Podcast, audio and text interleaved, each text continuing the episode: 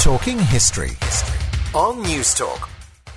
Good evening and welcome. We're talking history on News Talk 106 to 108 with me, Patrick Gagan. In tonight's show, how a group of weekend scientists in 1859 changed our relationship with time forever. The Red Prince, who was admired by Shakespeare, but who became a figure of hate during the Peasants' Revolt. Engineering peace from the Enlightenment to the European Union. 70 men and women who helped make the Middle Ages, and we'll end the show studying murder maps of historical crime scenes. Last week we discussed the history of Paris as a city and explored the romantic image as well as the historical reality. And if you want to listen back to that or any of our older shows, just go to our website newstalk.com or wherever you download your podcasts. We begin tonight's show, Making Deep History. One afternoon in April 1859, two geologically minded businessmen found and photographed the proof for great human antiquity. Their evidence, small handheld stone tools found in the gravel quarries of the Somme among the bones of ancient animals, shattered the timescale of the Book of Genesis and kicked open the door for a time revolution in human history. And now the story has been told in a brilliant new book, Making Deep History: Zeal, Perseverance, and the Time Revolution of 1859. The book is published in hardback by Oxford University Press and costs £25 sterling, so about €29. And I'm delighted to welcome the author Clive Gamble to the show tonight. Clive, you're very welcome. Thank you, Patrick. It sounds like it could be the title of a Doctor Who episode, this idea of a time revolution. Can you tell me about what exactly happened in 1859 and who these time revolutionaries were? Well, as you said in the intro, they were two very geologically minded businessmen, Joseph Prestwich and John Evans, Prestwich being a little bit older than Evans at the time. And they got interested in this long-standing question of how old was humanity? Was it just as old as the as Genesis said? And there people were adding up the ages of prophets and elders and getting it back to 6,000 years ago. Or was it to be measured on a geological time scale? No one knew exactly how long that would be, but it was certainly going to be a lot older than 6,000 years. So what they were trying to do was to push open the door, that revolution between a recorded history in terms of written down in the Bible and one which depended instead on geological facts and observations. And this brought them then to the quarries of the Somme and this incredible work that they were doing really pretty much in their spare time. Oh, absolutely. I mean, Prestwich was a wine merchant, very busy man, and Evans was running a paper factory just outside Hemel Hempstead. And he was also extremely busy, and they fitted it in. Of course, there weren't very many professional geologists, and no archaeologists would have described themselves as professional in those days. So, yes, they fitted this in. It was a passion. But geology was often a passion for people in the 19th century, and they seized on this particular question, and they wanted to get an answer to it. And the reason they were in the Somme Valley in northern France was because there was a local antiquary and also someone interested in geology with the name of Jacques Boucher de Perthes, and he was there, and he'd been collecting these very strange stone tools which came from the gravel pits around Abbeville, his local town, and which he'd been collecting for about 20 years. And he'd made this claim, which had been rejected in Paris, that these were stone tools. And these stone tools were, if you like, a proxy for the humans, and they were found with these extinct animals, and therefore this was evidence that humans were much older than a creation date of about 6,000 years. And in a way, these discoveries could really have only happened at that point because it depended so much on the modern technologies of the time that they were able to use, including things like photography and the railways and faster methods of communication. It required all of those things and more. Absolutely. I mean, we think of ourselves as very technologically advanced, but the Victorians were zipping around the countryside thanks to the railways. They were sending messages through the telegrams, and interestingly, this particular find they photographed. So those three technologies actually helped to make their case, and particularly the photograph. This is one of the very first photographs of an archaeological discovery, and it's of this gravel pit, and there's a workman standing in this photograph pointing with his finger to where this stone tool was found in the section surrounded by these animal bones. It's a quite remarkable picture, and several copies of it have survived. And I managed to track down one of them in London, thanks to the Geological Society, fairly recently. So this was like the cutting edge of science, which involved railways, telegrams, and photos, and which made it all very believable. It gave it a kind of, real zip, and people believed this. And the photograph, which they could then parade in front of or demonstrate in front of the Royal Society and the Society of Antiquaries back in London, transported people to this foreign gravel pit and gave them the evidence that they wanted. Were people upset that some of their long-held beliefs were being overturned in this way? Were there people who were not prepared to accept a time revolution? There was a bit of resistance, yes, and that some of it did come from clerics and clergymen and so on. But basically, the door that they were pushing at was the door that a lot of people recognized, that this was just bad geology to try and fit the human span into 6,000 years, and it had to be much longer. They themselves didn't hazard too many guesses as to how long it was going to be, and I think that was partly because they did pull back. Prestwich was a fairly religious person, and he didn't really want to offend. Evans was less concerned about that. He would put science in front of religion, although he remained a religious observer until he died in 1908. So, yes, there was resistance, but they were actually found themselves pushing at a door which opened fairly easily. I mean, of course, many creationists today would not accept it, still would not accept that humans were older than 6,000 years, or that they evolved, as Darwin later that year was to propose, through natural selection. But those that opposition was fairly soon overcome.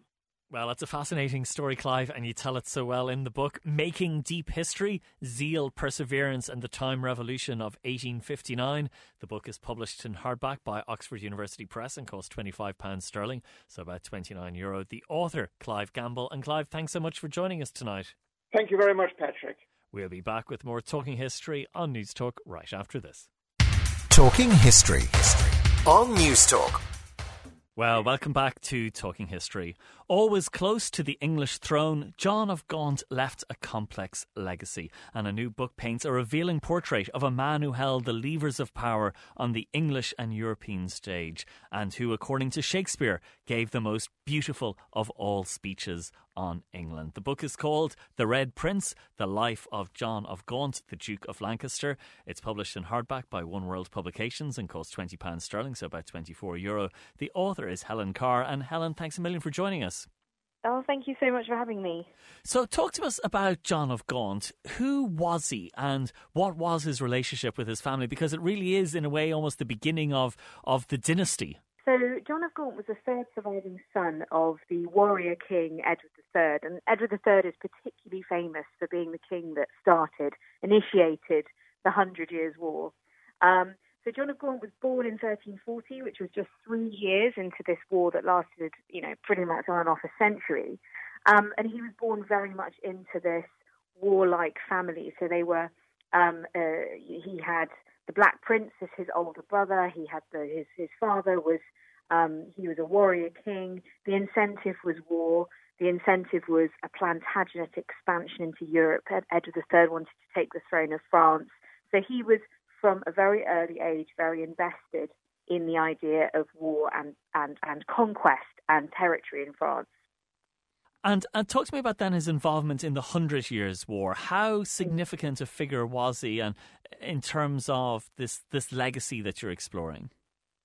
Yeah, well, what I find fascinating about John of Gaunt is that he's really in the sidelines of this idea of the 100 Years' War, and as a warrior and as a soldier, because even though he was a soldier and he did lead armies into France, he's not nearly as famous or well known for it as his brother, the Black Prince, because the Black Prince is obviously the hero of Cressy when he went and plucked the three feathers from the helmet of John of Bohemia, and he was obviously the victor of Poitiers, where he captured the French king. But John of Gaunt is just less known for his experiences and his accolades. So John of Gaunt never really engaged with much battle during the 100 Years' War. But I think what is a bit of a misnomer about the whole period and this idea of chivalry and medieval fighting is that there was constantly battles going on, but actually there really wasn't. There was only a handful, like maybe, a few battles that actually took place. And the Black Prince was, the famous prince of two of them. So one of the only battle John of Gaunt actually engaged with within the 100 Years' War was in Spain, and this was called the Battle of Nahera, and it was his formative experience of pitched battle, fighting alongside his brother, and that was an English victory. But other than that, he pretty much spent most of his time campaigning through France and conducting what were called chevauchées, which is this sort of very high-speed ride through the French countryside where you destroy towns and villages and you loot and you harry the countryside trying to get the French king or the Dauphin to come out and actually meet you in pitched battle. And what about the Shakespearean image of him? And I suppose the popular imagination owes a lot to that. Did Shakespeare get it right, or did he deliberately romanticise and exaggerate John of Gaunt? No, I actually really feel Shakespeare did get him right, because I mean, he really paints John of Gaunt at the very end of his life. He's known as time-honoured Lancaster, and he portrays John of Gaunt at the end of his life as somebody who is tired, and he's let down by his nephew Richard the Second, and he's tried for the majority of his life to continue the interests of his father, be loyal to the English crown, the English throne. And he's a man who is, moments away from his death, and he's torn between the loyalty that he promised to his brother, the Black Prince, and his nephew, the King, Richard, and his own love and intentions for his son and heir, Henry Bolingbroke. So I think that he paints him perfectly in that moment. And writing the book and looking at the sources around John of Gaunt's death, I think that Shakespeare really did get it right. If I were to reimagine what it would have been like for him in those last moments, the very beginning of the play, Richard the Second, I would probably imagine the same thing. He was quite a romantic figure in many ways, and a big patron of the arts, and so many of these positive qualities. And yet, in his own lifetime, he I think was viewed as a dangerous figure. He was a focus of hate during the Peasants' Revolt. He was seen as being maybe too scheming and ambitious. So why is there that tension and conflict between the different sides of him? Well, I think this becomes from there's a lot of suspicion around John of Gaunt. So a lot of people saw him as this vindictive, scheming uncle, a sort of similar to the sort of Richard III type figure. And he was also deeply unpopular because I see him as a very forward-thinking prince. He was a diplomat. He was a politician. He was very, very good at conducting foreign affairs. And I think that, if you look at all the diplomatic missions that he was working on in his lifetime, he was very, very popular with those he was dealing with. He was popular in Scotland. He was popular in France. He didn't have this sense of he wasn't sort of enclosed within this consciousness of Englishness in a way that cut him off from the rest of Europe. And I think that he wanted to create a European transaction. He wanted to make the Plantagenets very much a European dynastic house, which was really, I think, the intentions of his father as well. And he became particularly unpopular because, well, there were two prongs to this. So, firstly, he wanted he claimed the throne of Castile through his second wife. So he was actually self-entitled King of Spain. And I think that people in England found that a threat. I think they couldn't understand why there were two kings effectively in England, which is always an uncomfortable dynamic.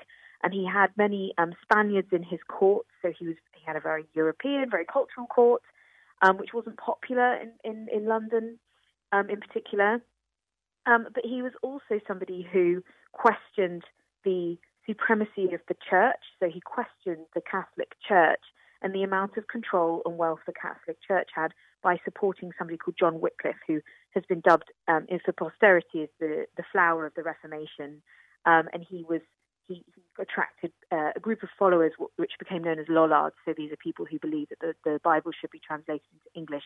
They didn't believe in the power and the authority of priests, and they wanted to make Christianity something that was more open and accessible to everybody, rather than having the sort of intermediary, very wealthy and powerful figures being the Pope and the priests. So there were two reasons why he was particularly unpopular, but largely I think what's important to remember is John of Gaunt was really only unpopular within London and the home counties around London.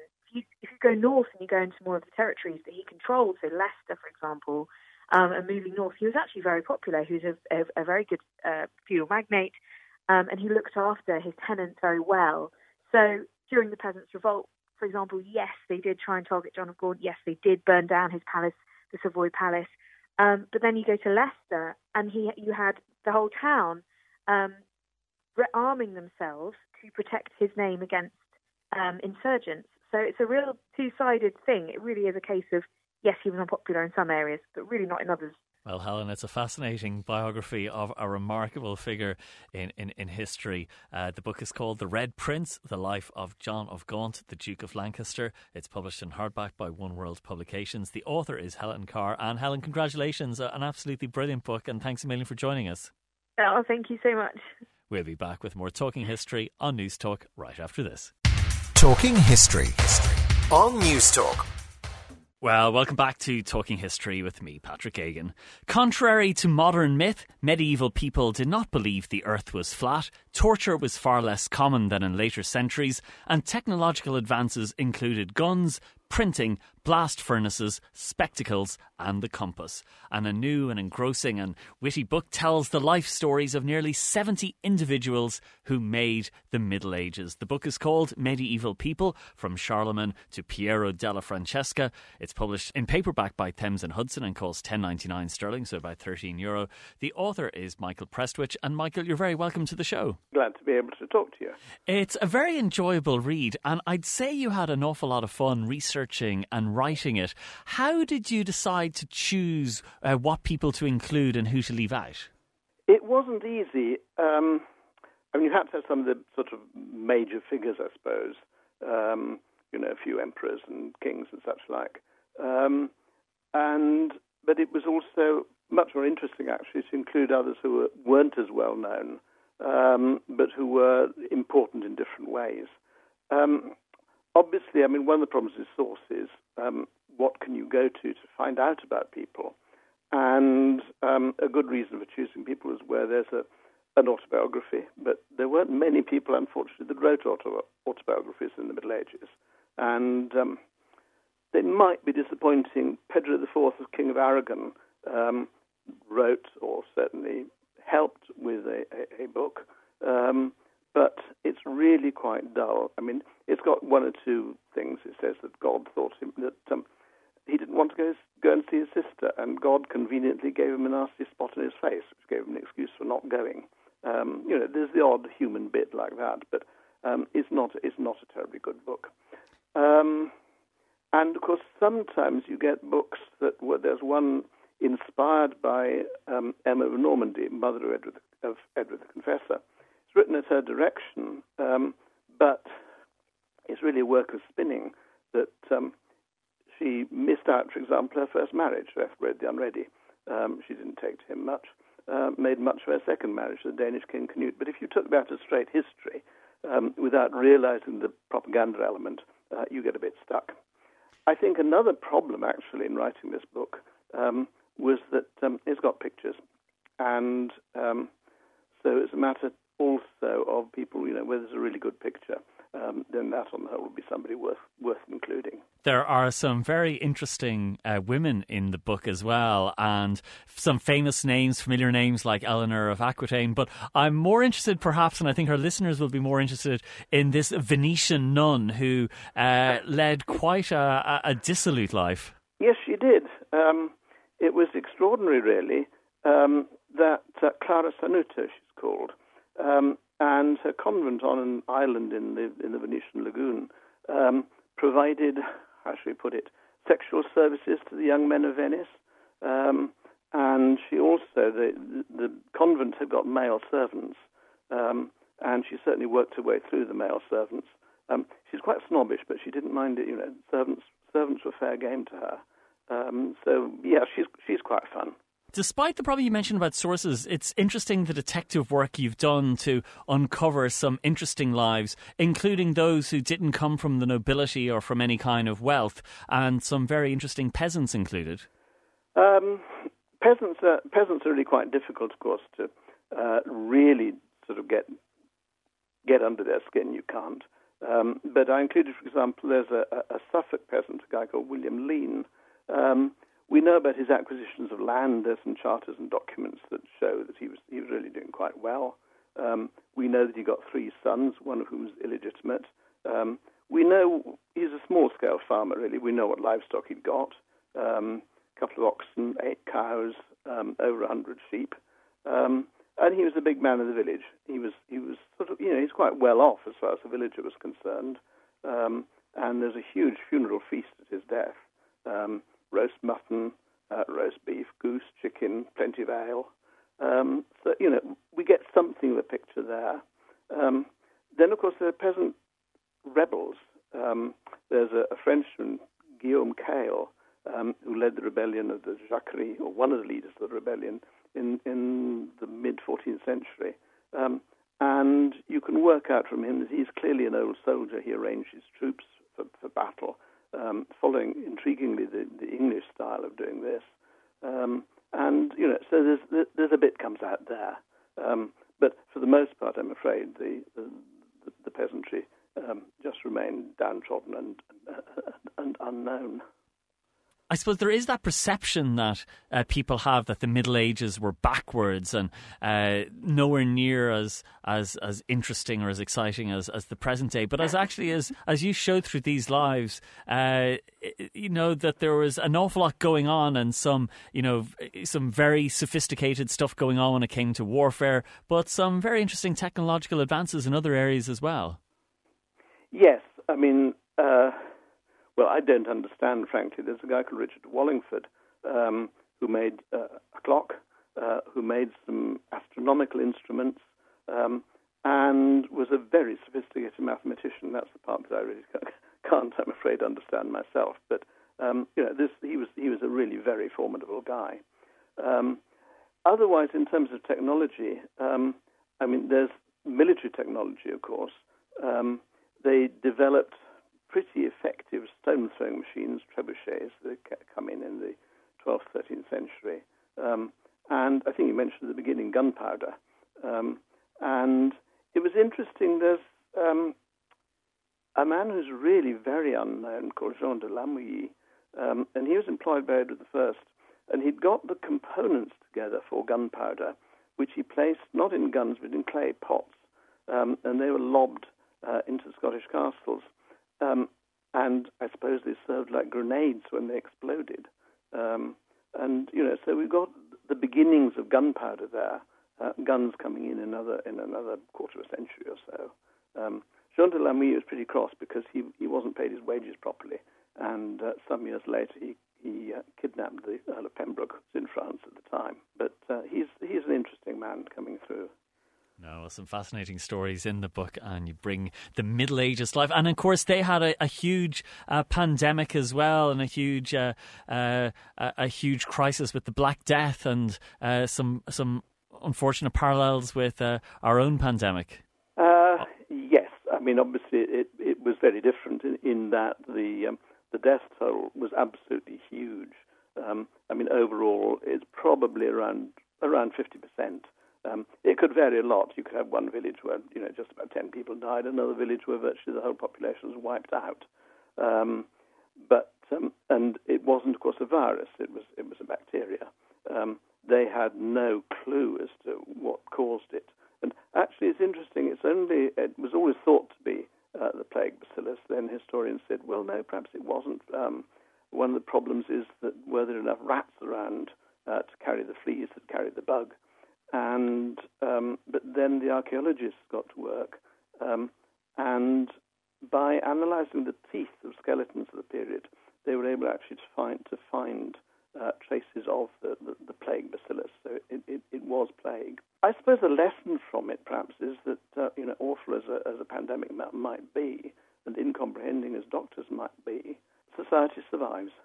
You get through it all in the end. That is a very positive and optimistic message, and I think a much-needed message for us today. Okay, well, Michael, thanks so much for joining us. The book is called Medieval People, From Charlemagne to Piero della Francesca. The book is published in paperback by Thames and Hudson and costs about €13. The author, Michael Prestwich, and we'll be back with more on Talking History right after this.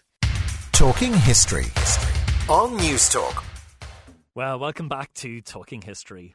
A new book explores how, since the 18th century, European thinkers and leaders in pursuit of lasting peace fostered the idea of European unification. The book is called Conquering Peace: From the Enlightenment to the European Union. It's published in hardback by Harvard University Press and costs about €35. The author is Stella Gervas. And Stella, you're very welcome to the show tonight. Thank you. This is a great pleasure for me. It's a fascinating study. Can I begin with the title, Conquering Peace? That's a very interesting way of thinking about it. We don't normally think of peace being conquered. Yes, indeed. Many historical books emphasize the periods of war on the old continent, especially to recount the past glory of empires, the deeds of generals and the great battles. Even in your radio show, you have hosted in the last couple of weeks debates on the Battle of Verdun and the Battle of Stalingrad. There is a good reason. Europe did have a violent past. Also, war stories and biographies of military commanders like Napoleon sell amazingly well. But there is another way to tell a good, exciting story.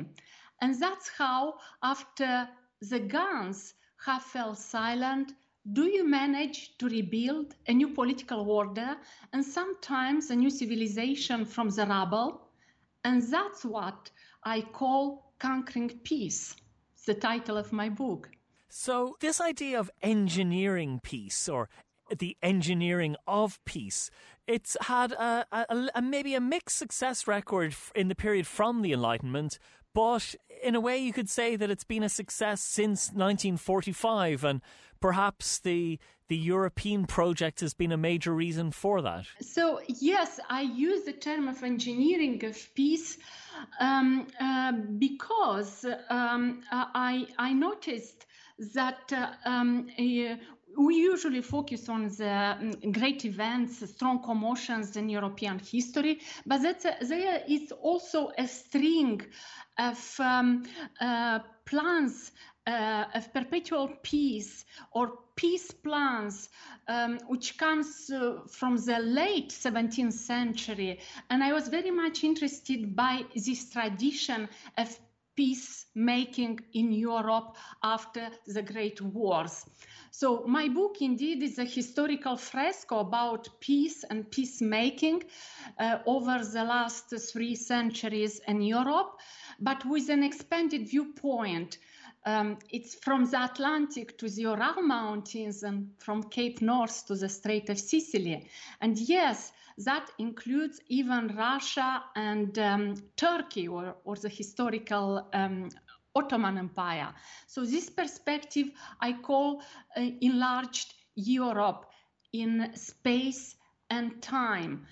The book thus traces the history from the early 18th century to our own days of this profound and troubling question: how could it be possible to prevent future wars while guaranteeing the liberties of all states?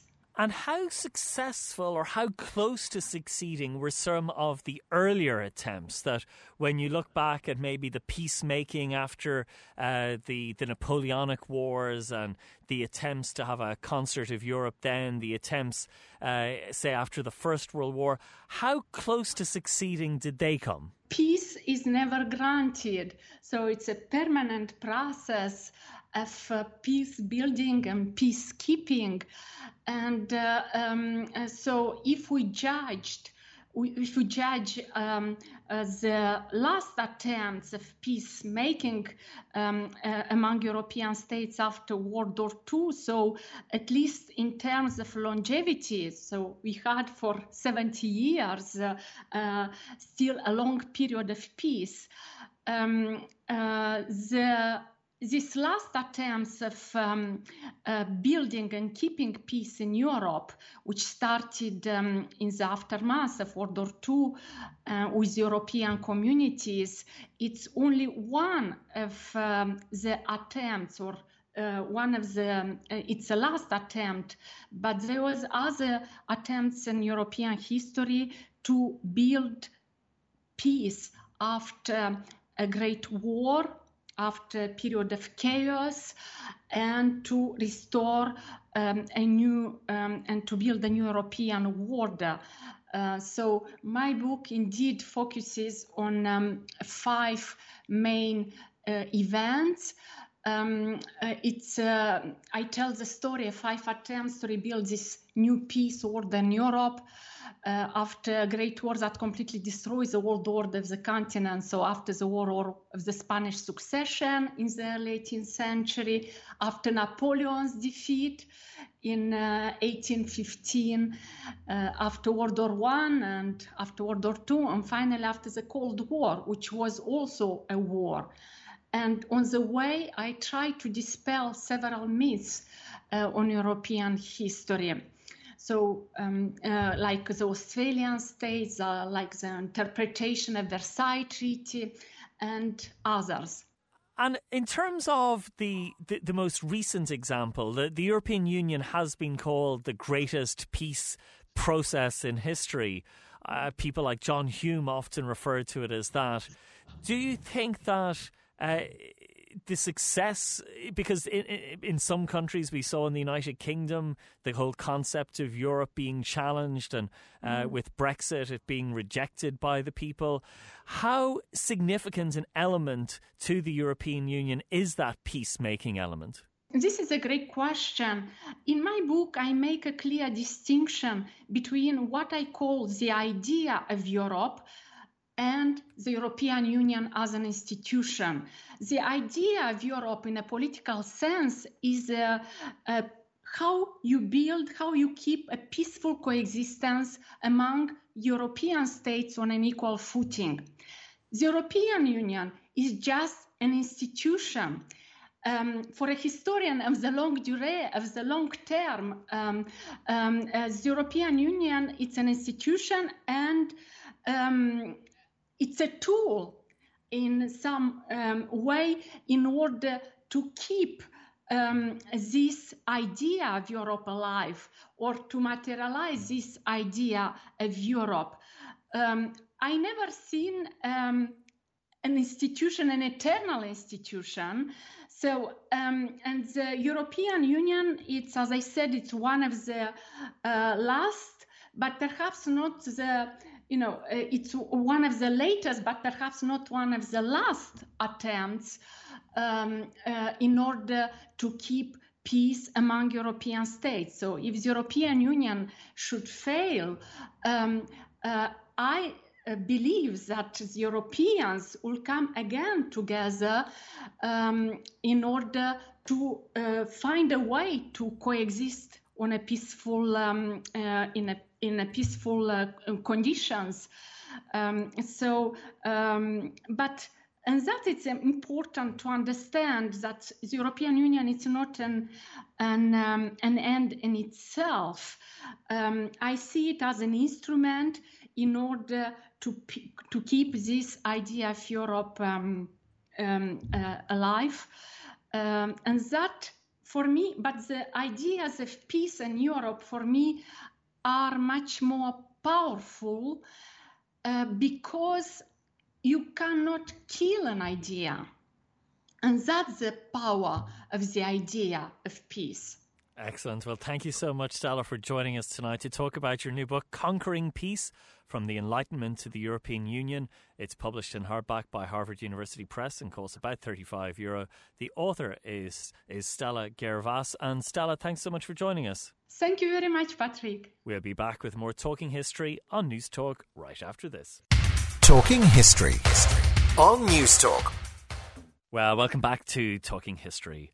The most captivating and intriguing 19th century murders from around the world are re-examined in a new book which takes readers on a perilous journey around the crime scenes of the world. The book is called Murder Maps, Crime Scenes Revisited, Phrenology to Fingerprint, 1811 to 1911.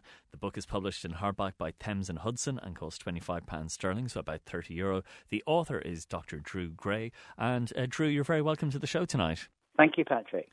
It's a fascinating book because it deals with the horrifying crimes themselves, but also how the crimes were discovered and the detective work that was involved in the capture of the murderers. And this is a period, really, when we see the rise of what we'd understand as the modern detective.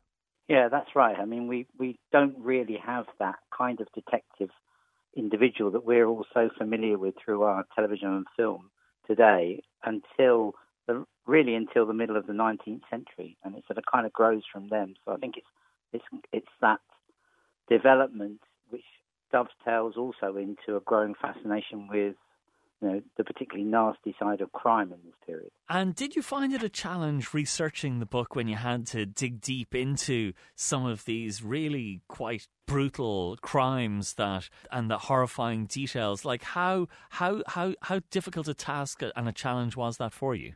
Well, I wish I could say from a sort of humanitarian point of view that I found that all terribly horrible and disgusting. But I think probably because I've been researching the history of crime for, you know, all of my academic career, I guess you kind of get a little bit numb to it, I suppose. I mean, I've been researching and teaching the Whitechapel or Jack the Ripper murders for over a decade now with students, and I do occasionally surprise myself by thinking, you know, by when you go over particular events with them, talking to other people, and think, oh, exactly how horrible this is. But I suppose it's part of that academic research process and your distance from it. You know, these things happen. They didn't happen yesterday or around the corner. I find something that happened much more, you know, that would come up in the news today. I can still find that quite disturbing. But this, I guess it's the distance of history, makes that a bit easier for me. And let's talk about some of the killers who you look at, because you look at crimes across three continents, part one on Europe, part two on the United States, part three on Australia. And it's fascinating to see the differences and how unique some of them are, but also some kind of common strands with them, because let's talk about some of the particular examples. For example, the French Ripper and the types of people that he targeted. Joseph Vacher, yes. I think that case was really interesting because I didn't really know very much about it. His name was something that I'd heard, you know, over the years, but I'd not done much study of sort of French criminal history. And his killings, because they take place over a period of time, he's kind of tramping across the French countryside and, you know, attacking, sexually assaulting, and murdering as he goes. And his victims vary, because quite often the victims of serial killers, we would expect them to be similar victims, like the victims of a someone like whoever Jack the Ripper was, for example. That we all know that they all fitted to a particular type, whereas these seem to vary quite a lot.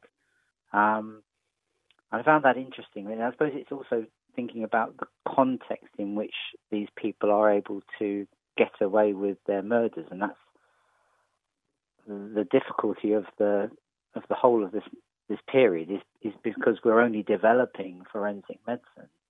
These people can escape in a way that perhaps people wouldn't be able to escape in the modern world, we hope, because we're so much more surveyed, and policing is so much more joined up than it was in the past. It's also interesting that there was such a demand, there was such an appetite for stories about these crimes and about these criminals, and you had the sensationalist magazines of the day and the illustrations and so on, that there really was a demand for information about what is happening with these crimes. Yeah, I think that one of the continuities in the history of crime and the history of murder is the way in which the media, however you want to define it, dominates the telling of these stories and people's fascination for it. So the two things feed each other. So newspapers are printing stories about murder because people want to read stories about murder, and kind of vice versa. So throughout history, from the very beginnings of newspapers in the early 18th century, whenever there isn't any other news, so we're not at war with somebody, or there's not some court scandal or something involving the royal family, then we'll put in crime news, because crime news will always get people buying it, and that might be crime news in your locality or the neighbouring state or the neighbouring parish or wherever, but also those big stories that capture people's attention. And in the 19th century, particularly, that's growing because it also dovetails with our love of melodrama. So the emergence of that kind of melodramatic stage productions, with a clearly definable baddie, with the bristling whiskers and the sort of demure female victim.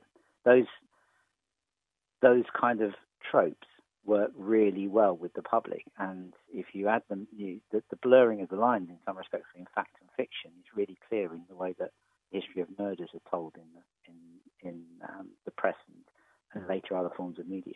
And it's interesting as well how new technology aids the detection process. So things like having access to photography, you can have photographs of the crime scenes, but also then fingerprints. And was the discovery and the use of fingerprints as big a breakthrough as DNA in a later period?